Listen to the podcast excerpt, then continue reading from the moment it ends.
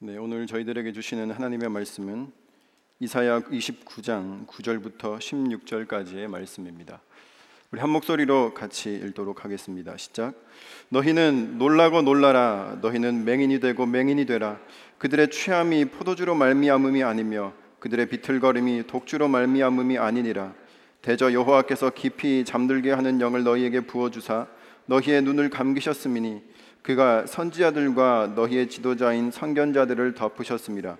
그러므로 모든 계시가 너희에게는 봉안책의 말처럼 되었으니 그것을 글 아는 자에게 주며 이르기를 그대에게 청하노니 이를 읽으라 하면 그가 대답하기를 그것이 봉해졌으니 나는 못 읽겠노라 할 것이요 또 그 책을 글 모르는 자에게 주며 이르기를 그대에게 청하노니 이를 읽으라 하면 그가 대답하기를 나는 글을 모른다 할 것이니라 주께서 이르시되 이 백성이 입으로는 나를 가까이 하며 입술로는 나를 공경하나 그들의 마음은 내게서 멀리 떠났나니 그들이 나를 경외함은 사람의 계명으로 가르침을 받았을 뿐이라. 그러므로 내가 이 백성 중에 기이한 일 곧 기이하고 가장 기이한 일을 다시 행하리니 그들 중에서 지혜자의 지혜가 없어지고 명철자의 총명이 가려지리라. 자기의 계획을 여호와께 깊이 숨기려 하는 자들은 화 있을진저 그들의 일을 어두운 데서 행하며 이르기를 누가 우리를 보랴 누가 우리를 알랴 하니 너희의 폐역함이 심하도다. 토기장이를 어찌 진흙같이 여기겠느냐? 지음을 받은 물건이 어찌 자기를 지은 자에게 대하여 이르기를 그가 나를 짓지 아니하였다 하겠으며 빚음을 받은 물건이 자기를 빚은 이에게 대하여 이르기를 그가 총명이 없다 하겠느냐? 아멘. 하나님 아버지 하나님은 저희들을 향해 언제나 진심이셨습니다. 그래서 십자가 위에서 저희들에게 목숨까지 주셨습니다. 우리를 향한 하나님의 진심에 저희들도 진심으로 반응하기를 소원합니다. 하나님, 우리의 마음을, 우리의 영혼을, 우리의 삶을 주님께 의탁하오니 우리의 마음으로부터 날마다 진심이 우러나와 하나님께 상달되는 그런 복된 삶, 깨끗한 삶, 진실된 삶 되게 하여 주옵소서. 예수님의 이름으로 기도드립니다. 아멘. 오늘 본문은 이스라엘의 그 영적 상태에 대한 아주 신랄한 신랄한 지적입니다. 한마디로 요약하면 마음이 떠났다는 것입니다. 이스라엘의 마음이 변했다, 변심했다, 마음이 내게서 떠났다. 이게 오늘 전체 어, 본문의 요약입니다. 하나님의 마음인 것이죠. 그런데 하나님으로부터 이 백성들이 마음이 떠나는 것보다 더 심각한 문제가 하나 있습니다. 뭐냐면 마음이 떠났는데 마음이 계속 있는 척하고 있다는 거예요. 마음이 변했는데 변하지 않은 척하고 있다는 것이 지금 이 이스라엘 백성들이 가지고 있는 가장 큰 영적인 문제였습니다. 여러분 어, 사람에게 정말 힘든 것이 있습니다. 뭐냐면 마음에 없는 말을 계속 하는 것이죠. 마음에도 없는 미소를 지어야 하고 마음에도 없는 친절을 누군가에게 계속 베풀어야 하고 마음에도 없는 사랑을 누군가에게 얘기해야 할 때 난 사랑하지 않는데 마치 사랑하는 것처럼 보여야만 하는 어떤 의무감 속에 우리가 어, 들어가게 될 때 정말 힘이 듭니다. 뭐 한두 번은 해줄 수 있습니다. 서너 번까지도 해줄 수 있습니다. 그런데 그것이 반복되고 지속되면 그 관계 속에서 우리는 내 영혼이 지치고 소진되고 어, 급기야는 병들어가는 것을 느낀다라는 사실입니다. 그것이 무슨 일을 하든 예, 사람과의 관계든 그런 것 같습니다. 인간은 어, 내가 아닌 나로 살 때 정말 불행한 것이죠. 그렇다면 언제 우리는 행복할까요? 그야말로 내가 내 마음에 관심이 있는 그 일을 할 때, 그리고 내 관심 있는 그 사람과 함께 시간을 보낼 때 우리는 더없이 좋은 시간을 어, 보내게 됩니다. 일을 하는 것도 그렇고 어, 사람이랑 같이 지내는 것도 그런데 하물며 신앙생활은 어떻겠습니까? 뭐 직장에서 일은 아무리 마음이 없어도 그 억지로 해도 월급은 나옵니다. 그렇지 않습니까? 예. 마음 없는 일을 해도 돈은 나와요. 뭐 사람과의 관계 내가 싫어도 거칠애로 그냥 적당 적당히 잘 지내놔도 언젠가 한두 번쯤은 어, 이 관계에 덕을 볼 때가 가끔 생깁니다. 그래서 참고 내 진심은 아니지만 하기 싫은 일도 하기도 하고 하기 시, 만나기 싫은 사람 만나기도 하고 짓기 싫은 미소도 어, 지어주기도 합니다. 그런데 신앙생활은요 어떨까요? 신앙생활은 마음이 전부인 일입니다. 여러분들 신앙생활 하시면서 무엇에 마음을 쏟고 계십니까? 이 신앙은요 하나님과 나 사이에 마음이 전부인 일이라는 것이에요. 그래서 저와 여러분들이 이곳에 와서 해야 할 일은 내가 진짜 하나님 앞에 진심인가? 내가 오늘 이렇게 예배를 드리는 게 내가 하나님 앞에 진실된 마음인가? 이걸 끊임없이 점검하지 않으면요. 우리는 정말 어, 가장 어, 비참한 아니면 불쌍한 그런 삶을 살게 되는 것이죠. 그렇지 않습니까? 여기 와서 내가 무슨 호사를 누리려고 예, 어떤 의무감으로 아니면 거짓된 마음으로 여기 앉아 있겠습니까? 그것만큼 소비되고 낭비되는 시간은 없을 것입니다. 저는 저와 여러분이 하나님 앞에서 늘 진심이기를 주님의 이름으로 축복합니다. 이스라엘 백성들은 그렇지 못했던 것을 알 수 있습니다. 우리 9절부터 10절까지 하나님께서 뭐라고 말씀하시는지 함께 읽어보겠습니다. 시작. 너희는 놀라고 놀라라. 너희는 맹인이 되고 맹인이 되라. 그들의 취함이 포도주로 말미암음이 아니며 그들의 비틀거림이 독주로 말미암음이 아니니라. 대저 여호와께서 깊이 잠들게 하는 영을 너희에게 부어 주사 너희의 눈을 감기셨음이니 그가 선지자들과 너희의 지도자인 선견자들을 덮으셨습니다. 놀라고 놀라라 이렇게 하나님 말씀하시는 겁니다. 왜 그렇게 말씀하실까요?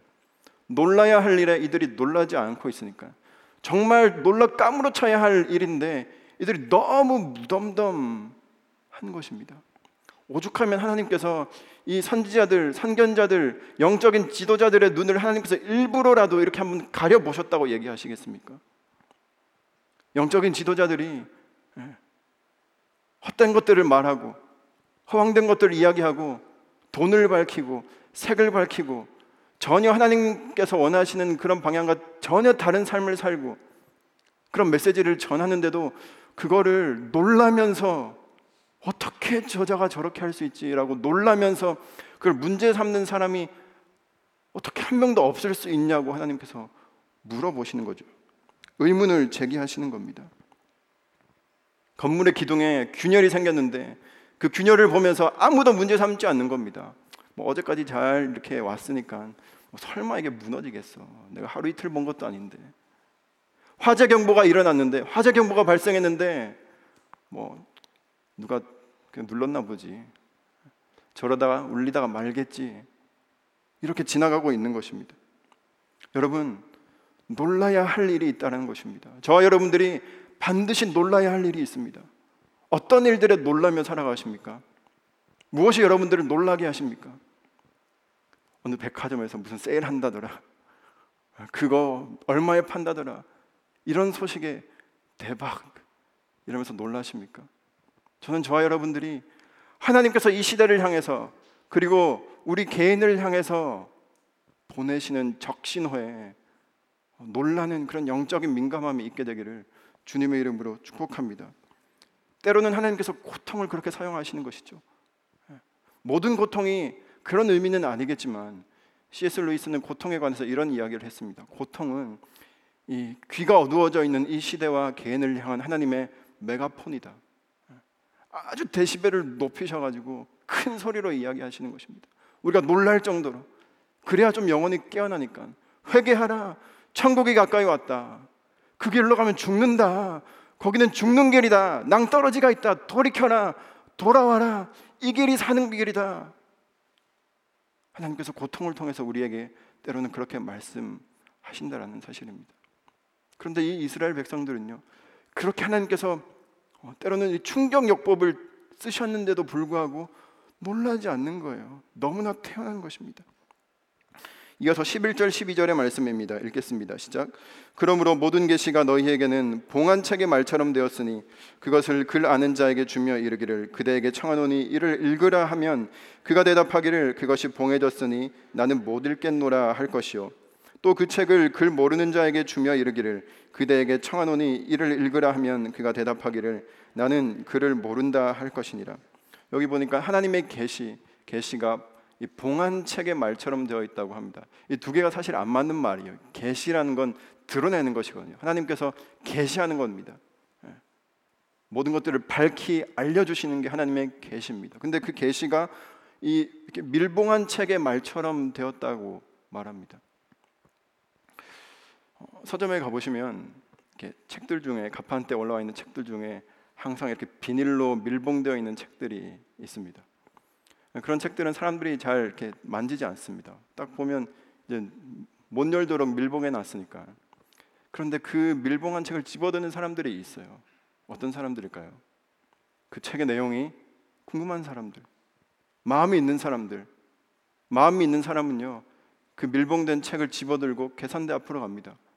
그리고 값을 지불하고 대가를 지불하고 그 책에 어, 밀봉을 뜯습니다. 이게 마음 있는 사람이 하는 행동이라는 것입니다. 왜? 아, 그 책은 밀봉되어 있어서 내가 열지 못하겠다. 마음이 없다. 이 얘기를 하나님께서 해주시는 것이죠. 그 다음 절에 보면 글 모르는 사람이 아, 나는 글을 몰라서 그걸 못 읽겠습니다. 이렇게 이야기합니다. 정말 글을 몰라서 그걸 못 읽는 거, 못 읽는 거겠습니까? 못 읽은, 읽는 거겠습니까? 여러분 정말 마음이 있으면요 글이라도 배우고 싶은 마음이 드는 것입니다. 혹시 이렇게 좋아하는 외국 가수나 외국 배우가 있으십니까? 그의 인터뷰, 어, 그의 어떤 작품 그런 것들을 이해하기 위해서 그 나라 말을 배우는 사람들이 있습니다. 그래서 그 배우가 좋아가지고 그, 그 언어를 뭐 영어든 일본어든 스페니쉬든 마스터하는 사람들이 있어요. 어떻게 그렇게 할 수 있습니까? 글을 모르는데 마음이 있으니까 마음이 있는 사람은 그렇게 하는 것입니다. 운전할 마음이 있으면요 운전을 배우는 것이죠. 시간이 없다, 돈이 없다, 여유가 없다. 돈과 시간과 여유가 없는 게 아니라 사실은 마음이 없는 것입니다. 그 다음 절에서 하나님께서 정확하게 마음이 없다라는 것에 대해서 정확하게 지적을 하십니다. 우리 13절 14절 말씀입니다. 읽겠습니다. 시작. 주께서 이르시되 이 백성이 입으로는 나를 가까이 하며 입술로는 나를 공경하나 그들의 마음은 내게서 멀리 떠났나니 그들이 나를 경외함은 사람의 계명으로 가르침을 받았을 뿐이라. 그러므로 내가 이 백성 중에 기이한 일, 곧 기이하고 가장 기이한 일을 다시 행하리니 그들 중에 지혜자의 지혜가 없어지고 명철자의 총명이 가려지리라. 너희가 마음이 떠났구나. 내게서 마음이 떠났구나. 초심이 변했구나. 첫 마음이 첫사랑이 변질됐구나. 이렇게 이야기를 하는 것입니다. 그런데요. 물론 이 마음이 변하는 것도 문제입니다. 하지만 더 큰 문제는 뭐냐면 마음이 떠났는데 마음은 멀어졌는데 이들이 지금 입술로는 입으로는 마음이 안 떠난 척 끊임없이 이야기하는 말하는 사람이 되었다라는 것을 하나님께서는 한탄하고 계시는 것입니다. 여러분, 우리가 하나님께로부터 마음이 떠났는데도 불구하고 마치 마음이 떠나지 않은 것처럼 만들어주는 그런 기분과 그런 느낌을 우리에게 주는 것이 있습니다. 뭐냐면 그것이 바로 거대한 종교 시스템이라는 것입니다. 그것을 오늘 본문에서는 이렇게 말합니다. 사람의 가르침. 입술로 하나님을 공경하는 법을 가르쳐 준다는 거예요. 그래 놓고 그게 마치 마음에 있는 것인 양 합리화 시켜주고 정당화 시켜주는 것이 종교라는 것의 특징입니다. 착각에 빠지게 만드는 것이죠. 나는 마음이 없는데 아, 그거 마음이 있는 거야 라고 그렇게 정당화 시켜주는 것입니다. 주일 예배 꼬박꼬박 일요일마다 성경책 끼고 여기 꼬박꼬박 오면 마치 좋은 신앙인인 것처럼 이야기를 들려주는 것이죠. 헌금을 내는 액수와 교회에서 봉사하는 시간의 어떤 양이 점점 많아지면 굉장히 충실한 신실한 크리스천이라고 말해 줍니다. 직분도 줍니다. 그러면 아 내가 꽤 괜찮은 신앙인이 됐구나 이런 착각을 하게 만드는 것이죠. 중세 교회가 그렇게 하지 않았습니까? 아, 돈을 받고 면죄부를 팔았습니다. 그 면죄부를 사람들은 손에 쥐고는 안심하는 거예요. 어, 내가 구원받은 백성이구나. 내 구원이 흔들릴 때마다 아, 기도의 자리로 말씀의 자리로 나오는 게 아니라 그 내가 돈 주고 산 내 시간을 들여 산 내 헌신을 들여 산 그 면죄부를 보면서 야 맞아 이게 있으니까 나는 구원받은 증거지라고 스스로를 어, 자위했던 게 그 당시의 사람들이었습니다. 오늘 저희들은 어떨까요? 교회가 돈 받고 면죄부를 팔지는 않습니다. 그러나 여러분들, 저와 여러분들이 얼마만큼 이곳에서 내가 뭐 어떤 종교적 행위를 함으로 그게 마치 내 구원의 정당성을 확보해 주는 것처럼 어, 착각하고 또 그것을 착각하게만 만드는 그런 악순환을 우리가 살아가고 있는지 한번 생각해 봐야 한다라는 것이죠. 마음은 떠났는데 마치 마음에 있는 것처럼 만들어주는 여러 가지 장치들이 우리 주변에 너무나 많이 있다라는 것입니다. 마음이 떠날 때 몸도 떠나면 그나마 내가 떠났는지 알기는 합니다. 그렇지 않습니까? 누가복음 15장에 보면 이 탕자 비유가 나옵니다. 거기 보면 두 아들이 나오는데 첫째 아들과 둘째 아들이 나와요. 둘째 아들이 아버지로부터 마음이 떴습니다. 아버지께 마음이 더 이상 있지 않은 거죠. 아버지랑 더 이상 가, 같이 살고 싶지 않은 거예요. 예. 마음이 뜬 거예요. 그래서 그는요 마음이 뜰 뿐만 아니라 집까지 뜹니다. 가출해요. 예. 아버지 돈을 다 이렇게 상속받을 유산을 미리 다 챙겨가지고 아버지 집을 떠나는 것이죠. 마음도 떠나고 몸도 떠나는 겁니다.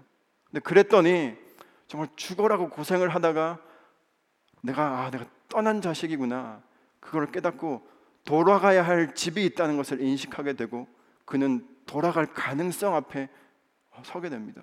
그게 둘째 아들이었어요. 그러나 첫째 아들은 어땠을까요? 첫째 아들도요, 아버지로부터 마음이 떴습니다, 사실은. 근데 그걸 몰랐다는 거예요. 왜냐하면 집에 있었으니까. 아버지가 늘 곁에 있었으니까. 아버지랑 같이 맨날 밥 먹고, 아버지가 시키는 일을 잘 하고, 그 집에서 그냥 아들이라고 불리면서, 아들이라고 대접받으면서 그 집에 있었으니까 자기는 자기도 자기 마음이 아버지로부터 떠났는지 모르고 그냥 거기서 그렇게 살고 있었다라는 사실입니다. 여러분, 이 종교 시스템은요, 첫째 아들 대량 양산 시스템입니다. 저는 이 시스템에 저와 여러분들이 길들여지지 않기를 주님의 이름으로 축복합니다. 그래서 하나님께서는 끊임없이 우리에게 메가폰을 드시는 거예요. 알람을 주시는 겁니다. 때로는 적신호를 보내시는 것입니다. 그것에 우리가 민감하게 반응해야 하지 않겠습니까? 오늘 13절에 보면 이 사람의 계명으로 가르침을 받았다라는 표현이 나오는데 이 가르침을 받았다라는 이 표현의 이 히브리어 원어를 그대로 번역하면 익숙해졌다는 뜻을 가지고 있습니다. 사람의 계명에 익숙해졌다. 이게 히브리어 원어의 뜻입니다. 여러분 사람이 만든 관습, 사람이 만든 전통, 사람이 만든 어떤 형식들, 사람이 만든 제도와 시스템은요, 우리에게서 친숙함을 빼앗아가고 익숙함을 남깁니다. 친숙함을 빼앗아가고 익숙함을 선물로 준다라는 것이죠. 여러분 비슷하지만 다른 것입니다. 친숙해지는 것, 익숙해지는 것 비슷하지만 분명히 다릅니다. 신앙은 뭘까요? 하나님과의 익숙함을 즐기는 게 아니라 하나님과의 친숙함을 누리는 게 참된 신앙입니다. 여러분 주변에 그런 사람들 있지 않습니까? 익숙한데 정말 오래 이렇게 지내가지고 익숙한데 안 친한 사람들이 있습니다. 주로 직장에 그런 분들이 많으신 것 같아요. 3년, 5년, 10년 같은 부서에서 오랫동안 일을 같이 했어요. 그래서 이 사람이 뭘 좋아하는지도 알고 뭐 밥은 무슨 음식 좋아하는지 무슨 무슨 음식 좋아하는지 밥 먹고 항상 무슨 디저트를 먹는지 커피는 커피는 무슨 커피를 먹는지 집은 어디에 사는지 이 사람 MBT는 MBTI는 뭔지 뭐 다 알아요. 이 사람에 대해서 너무나 잘 압니다. 일하는 어떤 뭐 패턴, 습관 이런 것들 이런 것들도 다 너무 잘 알아서 그냥 편한 거예요. 10년 뭐 5년 이렇게 같이 했기 때문에. 근데 익숙한데 친하지는 않은 그런 관계들이 있다라는 것이요. 그게 그나마 뭐 직장의 동료와의 관계라면 같이 그냥 돈 버는 그런 이해관계 속에 있는 사람이라면 그런 익숙함 견딜만 합니다. 그런데요. 우리가 반드시 친숙함을 친밀함을 누려야 할 관계에서 친숙함은 온데간데 없고 익숙함만 남아버린 그런 관계는요 그 자체가 고통이고 고역이고 때로는 지옥 가될 때가 많다라는 것입니다. 여러분 부부 사이에 10년 20년 살았는데 친밀함은 사라지고 그냥 익숙함만 남는다면 어떻게 되겠습니까? 가정에 그냥 한 집에 늘 같이 살기 때문에 익숙하기는 한데 친밀함이 사라진다면 그 가정은 어떤 가정이겠습니까? 하나님과의 관계는 어떨까요? 교회는 3년, 5년, 10년 이렇게 다니면 어, 이제 익숙해지기 시작하는 것이죠. 찬양도 좀 알고 눈 감고 가사를 외우고 부를 수 있는 찬양도 몇 곡 좀 생깁니다. 그리고 유명한 성경 구절도 좀 외우고 이제 어, 목사님이 설교하려고 딱 제목 딱 띄우면 이 본문과 제목만 딱 보고도 아 대강 어떤 설교겠다 사이즈가 나오고 익숙해져요. 교회 문화도 익숙해집니다. 그리고 교회에서 사용하는 그 언어가 처음에는 그렇게 낯설었는데 뭐 하나님의 역사니 뭐 예, 은혜 받았다느니 이런 게 처음에는 그렇게 어색했는데 나중에 그게 다 익숙해져요. 근데 우리가 그걸 그렇게 익숙해지는 걸 자칫 아, 내가 신앙이 이렇게 좋아졌구나라고 착각하기 시작한다면 우리는 어쩌면 오히려 하나님과의 그 친밀함을 누릴 수 없는 그 첫째 아들의 길로 들어서고 있는 것인지도 모르겠습니다. 저 여러분은 이 하나님께 익숙한 사람입니까? 아니면 친숙한 사람입니까? 친밀함을 누려야 할 이 관계가 익숙함만 남으면요 영원히 병드는 거예요. 고통스러운 것입니다. 더 이상 이걸 지속하고 싶지는 않은데 또 그렇다고 이걸 끊어내기에는 못하고 그냥 이때까지 이렇게 익숙하게 살아왔으니까 앞으로 평생 또 그렇게 익숙하게 살다가 생을 마감하고 싶으십니까? 저는 날마다 이 기도의 자리에서 예배의 자리에서 내가 과연 그냥 익숙한 이 자리가 익숙한 건지 그냥 매주 돌아오는 이 주일이라는 패턴이 익숙한 건지 내가 정말 하나님과의 친밀함을 매일의 삶 가운데 누리고 사는지를 돌아봐야 한다라는 것이죠. 그래서 성경은 이렇게 말합니다. 우리 마음을 지켜라. 마음을 지켜라. 우리 잠언 4장 23절입니다. 함께 읽겠습니다. 시작. 모든 지킬 만한 것 중에 더욱 내 마음을 지키라. 생명의 근원이 이에서 남이니라. 아멘. 여러분 마음을 지킨다는 게 어떤 걸까요? 익숙함으로부터 지키는 것입니다. 당연함으로부터 내 마음을 지키는 거예요. 이스라엘 백성들이 광야에서 40년 살았습니다. 40년 동안 뭘 먹었을까요? 만나를 먹었습니다. 만나가요 매일 내렸습니다. 그들이 처음에 그 만나를 봤을 때 어떻겠습니까? 너무 흥분하고 감격스럽지 않았을까요? 아무것도 먹을 것이 없는 이 광야 이 한가운데서 하나님께서 아침에 눈만 뜨면 정말 온 지면에 그 먹을 것을 식탁을 차려놓고 마치 아침상을 차려놓고 기다리시는 그런 하나님과 식탁 교제를 하는 그런 느낌이었을 겁니다. 하나님 감사합니다. 오늘도 감사합니다. 오늘도 어김없이 이 만나를 내려주셔서 감사합니다. 근데요, 하루 이틀 먹고, 한 달, 두 달 먹고, 1년, 2년 그걸 먹다 보니까 그게 익숙해진 거예요. 그게 은혜가 더 이상 은혜가 아닌 것입니다. 그렇게 익숙해진 이스라엘 백성들이 하나님께 뭐라고 얘기했는지 아십니까? 우리 민수기 말씀인데 민수기 11장 5절 6절입니다. 읽겠습니다. 시작. 우리가 애굽에 있을 때는 값없이 생선과 오이와 참외와 부추와 파와 마늘들을 먹은 것이 생각나거늘 이제는 우리의 기력이 다하여 이 만나 외에는 보이는 것이 아무것도 없도다 하니 여러분 이, 이 사람들 여기서 뭐라고 이야기합니까? 한번 들어보십시오. 우리가 애굽에 있을 때는 값없이 생선과 오이와 참외와 부추와 파와 마늘들 생선, 오이, 참외, 부추, 파, 마늘 혹시 뭐 좋아하시는 분들이 계실지는 모르겠는데 이스라엘 백성들이요 그게 생각났다 하는 거예요. 근데 더 충격적인 건 여기 보니까 그걸 어떻게 먹었다고요? 어떻게 먹었다고 15절 5절에 보니까 값없이 먹었다고 값없이 여러분 그들이 430년 동안 거기서 한 일이 무엇입니까? 지긋지긋하게 정말 뼈를 깎아가면서 노예 생활을 했습니다. 그건 생각 못하고 그냥 그들이 거기서 먹었던 파, 마늘, 부추, 뭐 참외, 참외는 K 참외가 맛있긴 한데 네, 생선, 오이 이게 생각이 나서 그걸 마치 우리가 값없이 먹었다는 착각이 들기 시작하는 거예요. 그러면서 하나님께서 은혜로 내려주시는 이 만나는 야, 이 따위 것을 내가 오늘 또 먹어야 되냐? 그렇고 그러고 하나님께 불평을 하기 시작한 것입니다. 저 같으면 그 다음 날로 만나를 딱 끊었을 것 같습니다.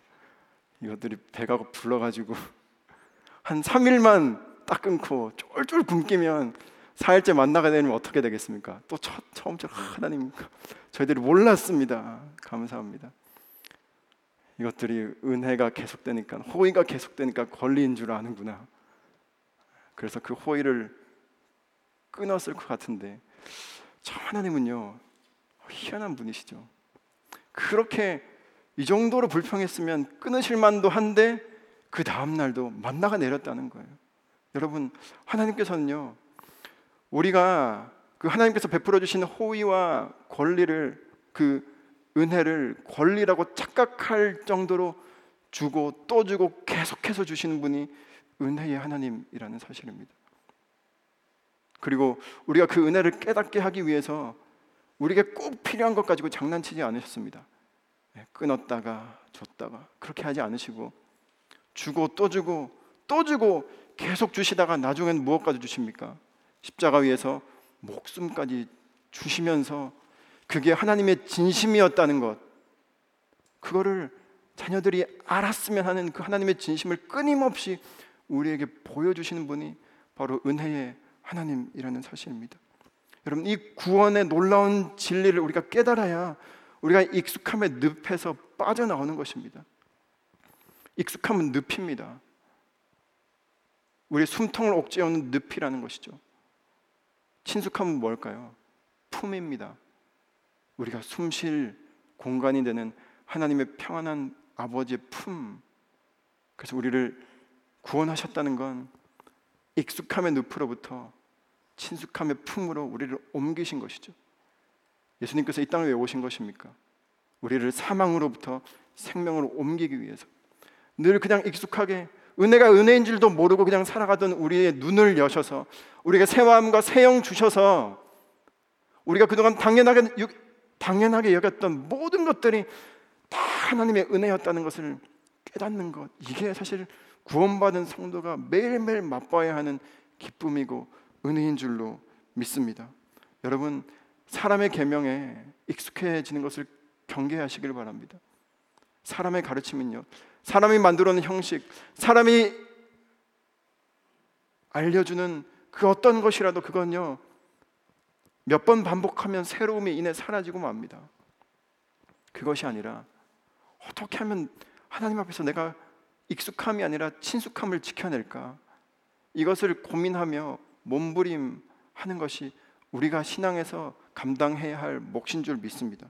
그럼 어떻게 이 익숙함으로부터 우리를 지킬 수 있겠습니까? 우리 15절 말씀입니다. 읽, 겠습니다 시작. 자기의 계획을 여호와께 깊이 숨기려 하는 자들은 화 있을진저 그들의 일을 어두운 데서 행하며 이르기를 누가 우리를 보랴 누가 우리를 알랴 하니 여기 보니까 자기의 계획을 여호와께 깊이 숨기려 하는 사람들이 화 있을 거라고 얘기합니다. 자기 계획, 내 마음에 담고 있는 생각들, 그게 계획이든 어떤 뜻이든 욕심이든 뭐 어떤 것이든 그걸 하나님 앞에서 숨기려 하는 사람에게 화 있을 것이다. 하나님 앞에서 저와 여러분이 아무것도 숨기는 것이 없게 되기를 소망합니다. 하나님과의 친숙함은 어떻게 지키는 걸까요? 하나님과의 친밀함은 어떻게 계속해서 유지할 수 있는 것이겠습니까? 바로 우리가 하나님 앞에 숨기는 게 없어야 하는 것이죠. 내 뜻이든 내 계획이든 내 인생의 어떤 미래에 대한 내 야망이든 때로는 어둡다고 할 수 있는 그런 면이든 상처든 아픔이든 내 탐욕이든 그것이 무엇이든 하나님 앞에 솔직하게 나아가는 것만이 그것이 바로 우리를 익숙함으로부터 우리의 마음을 지켜낸다라는 것입니다. 왜 기도의 자리에 우리가 나와야 하겠습니까? 기도하는 시간이야말로 내가 내 욕망에 가장 솔직해지는 시간이기 때문에 그렇습니다. 왜 골방에서 기도해야 하겠습니까? 아무 그 누구의 눈도 의식하지 않은 채 가장 솔직하게 하나님 앞에 그리고 나 스스로에게도 솔직해질 수 있는 그 골방과 그 시간이 저와 여러분들 삶 가운데 마련되어 있어야 그게 우리로 하여금 하나님과 친밀함을 유지하게 해준다라는 것입니다. 기도는 하나님과의 대화입니다. 대화. 대화에서 가장 중요한 게 뭘까요? 누군가 대화할 때 어떤 것을 가장 중요하게 여기십니까? 솔직함 아니겠습니까? 여러분 솔직하지 못한 대화는요 아무리 뭐 한 시간을 얘기하고 두 시간을 얘기한들 그 대화가 겉돌게 되어 있습니다. 겉도는 대화는요 많이 하면 할수록 해로운 것이죠. 내 저의를 숨기고 내 진심을 내 속내를 감춘 채 계속 상대방과 대화하다 보면 그 대화를 통해서 이 관계가 가까워지는 게 아니라 오히려 경계심만 짙어지고 거리감만 느껴지는 게 속내를 감추가는 대화가 우리에게 주는 것들입니다. 하나님 앞에서 어떻게 기도하십니까? 여러분, 이 자리에 어떤 마음으로 나와 계십니까? 저 목사님 보니까 저 대표 기도자가 보니까 기도를 너무 멋지게 하는 거예요. 그래서 나도 저 기도처럼 좀 따라 해봐야 되겠다. 그렇게 기도하는 일이 없었으면 좋겠습니다. 우리는 하나님 앞에서요, 그냥 솔직하게 있는 그대로 내 모습 그대로를 하나님 앞에 그냥 다 까발릴 줄 알아야 한다는 것입니다. 내 속내가 하나님께 완전 다 들켜야 하는 자리가 기도의 자리라는 것이죠. 어떻게 기도해야 할까요? 우리 다윗이 기도한 그 기도문이 시편에 나와 있는데 우리 그 기도를 한번 살펴보도록 하겠습니다. 시편 109편 5절부터 10절까지의 말씀입니다. 읽어보겠습니다. 시작. 그들이 악으로 나의 선을 갚으며 미워함으로 나의 사랑을 갚았사오니 악인이 그를 다스리게 하시며 사탄이 그의 오른쪽에 서게 하소서 그가 심판을 받을 때에 죄인이 되어 나오게 하시며 그의 기도가 죄로 변하게 하시며 그의 연수를 짧게 하시며 그의 직분을 타인이 빼앗게 하시며 그의 자녀는 고아가 되고 그의 아내는 과부가 되며 그의 자녀들은 유리하며 구걸하고 그들의 황폐한 집을 떠나 빌어먹게 하소서. 여러분 이게 기도라고 할 수 있을까요? 혹시 이런 기도 해보신 적이 있으십니까? 아, 이런 기도 해도 될까요? 다윗이 이렇게 기도했다라는 겁니다. 물론 이 기도가 우리의 기도의 종착점이 되어서는 안 될 것입니다. 그러나 이 기도가 우리의 기도의 출발점은 될 수 있다는 것입니다. 적어도 이렇게 솔직하게 하나님 앞에 다 털어놓고 기도할 줄 알아야 우리의 기도가 방향을 잃어버리지 않게 된다는 사실입니다. 왜냐하면 내가 하나님 앞에 진심을 보이지 않으면 하나님께서 나에게 보이시는 진심이 진심으로 느껴지지 않을 때가 많다라는 것이죠. 내가 하나님, 앞, 하나님 앞에 솔직하다는 것, 솔직하게 내 마음을 완전히 오픈한다는 건 하나님께서 나에게 주신 보여주신 그 진심을 내가 진심으로 받아들이겠다는 마음의 준비를 했다는 의미. 그것이 바로 우리의 진실함이 가지고 있는 의미입니다. 그렇게 내 마음이 내 진심이 하나님께 닿고 하나님의 진심이 내 마음에 닿아야 그 다음에 하나님의 의와 하나님의 나라와 하나님의 뜻을 비로소 그때 가서 구하게 되는 것입니다. 그때 가야 하나님의 그 의와 하나님의 공의와 화평과 정의에 대해서 애통하는 마음이 생기는 것이죠. 그러나 이 모든 절차를 다 생략하고 이 모든 과정을 다 무시하고 그냥 누가 그렇게 기도하라고 하니까 하루 종일 그냥 하나님의 의와 하나님의 공의와 하나님의 정의와 하나님의 나라를 하루 종일 기도한들 그냥 그 기도가 막연할 수밖에 없고 그 기도가 계속 겉돌게 된다라는 사실입니다. 그래서 기도의 첫 자리는 항상 솔직해야 한다는 것입니다. 그럼 이렇게 기도하면 그게 기도가 될까요? 여러분, 기도는 대화라고 말씀드렸습니다. 누구와의 대화입니까? 하나님과의 대화입니다. 그럼 그 대화를요, 누가 이끌어갈까요? 하나님께서 그 대화를 주도해 가시는 것을 우리는 기도의 자리에서 경험하는 거예요. 그래서 하나님께서 주도하시는 이끌어 가시는 그 대화에 계속 참여하다 보면 그때 가서 하나님의 진심이 내 마음에 어느 날, 어느 날 불쑥 들어오게 되는 사건이 경험된다라는 사실입니다. 그렇게 우리는 하나님의 진심을 알아가는 것입니다. 우리 마지막으로 16절 말씀입니다. 읽겠습니다. 시작. 너희의 폐역함이 심하도다. 토기장이를 어찌 진흙같이 여기겠느냐? 지음을 받은 물건이 어찌 자기를 지은 이에게 대하여 이르기를 그가 나를 짓지 아니하였다 하겠으며 빚음을 받은 물건이 자기를 빚은 이에게 대하여 이르기를 그가 총명이 없다 하겠느냐? 여기서 말씀하고 있는 것은 단 한 가지입니다. 내가 누군지 솔직하게 인정하라는 것이죠. 내가 누군지 솔직하게 한번 알라는 것입니다. 뭐 소크라테스도 너 자신을 알라라고 얘기하는데 그게 인간에게 무지 중요한 사실이라는 거예요. 그래서 여러분은 여러분이 누군지 아셨습니까? 나는 누구일까요? 여러 사람들이 나를 향해서 보내는 평가가 평가가 그게 나일까요? 아니면 뭐 사장님, 선생님 뭐 이렇게 부르는 목사님 그 호칭과 직함이 나일까요? 때로는 사람들이 나를 향해서 비난하는 그 모습이 나일까요? 아니면 칭찬하는 모습이 나일까요? 아니, 내가 정의 내려놓은 남들의 정의 그런 거 필요 없어. 어, 내가 나를 가장 잘 알기 때문에 어, 내가 정의 내려놓은 그게 진짜 나일까요? 아니면 요즘 그런 성격 유형 검사 정말 많이 있지 않습니까? INTP가 나일까요? ENTJ가 나일까요? 성경은요 우리 존재 본질을 다시 한번 짚어보라고 이야기합니다. 저와 여러분이 피조물이라는 사실입니다. 여기서부터 우리의 하나님과의 친밀함의 관계가 시작될 수 있다라는 것이죠. 창조주와의 관계 속에서만이 확실하게 정의될 수 있는 그런 존재의 의의가 저와 여러분이라는 사실입니다. 이 모세라는 사람이 몸속에는 히브리인의 피가 흘렀는데 어릴 때부터 이집트의 왕자로 자랐습니다. 항상 이 사람은 마치 그 이민 2세들, 3세들처럼 내가 누구인지 헷갈리는 그런 삶을 살았던 것 같아요. 나이 80이 되어서도 그는 내가 누구인지가 늘 자신이 없었습니다. 그래서 하나님께서 모세를 불러가지고 너 저기 가가지고 이제 내 백성을 구원하는 일을 나랑 좀 같이 하자 했을 때 모세가 끊임없이 하나님께 던졌던 질문이 있습니다. 하나님 제가 누구입니까? 저는 그런 사람 아닙니다. 제가 잘 압니다. 저는 그런 일을 할 수 있는 사람이 아니라는 것 제가 잘 알아요. 제가 누군지 제가 잘 압니다. 제가 누구이기에 바로에게 가서 그런 일을 하겠습니까? 제가 누구이기에 끊임없이 하나님께 질문했습니다. 근데 그 하나 그 질문에 하나님께서 뭐라고 대답하셨는지 아십니까? 그래 너가 누구야라고 알려주지 않으시고 우리 출애굽기 3장 14절 말씀입니다. 함께 읽어보겠습니다. 시작. 하나님이 모세에게 이르시되 나는 스스로 있는 자이니라 또 이르시되 너는 이스라엘 자손에게 이같이 이르기를 스스로 있는 자가 나를 너에게 보내셨다 하라 내가 누구입니까? 라고 질문했던 모세에게 하나님께서 무엇을 가르쳐 주셨습니까?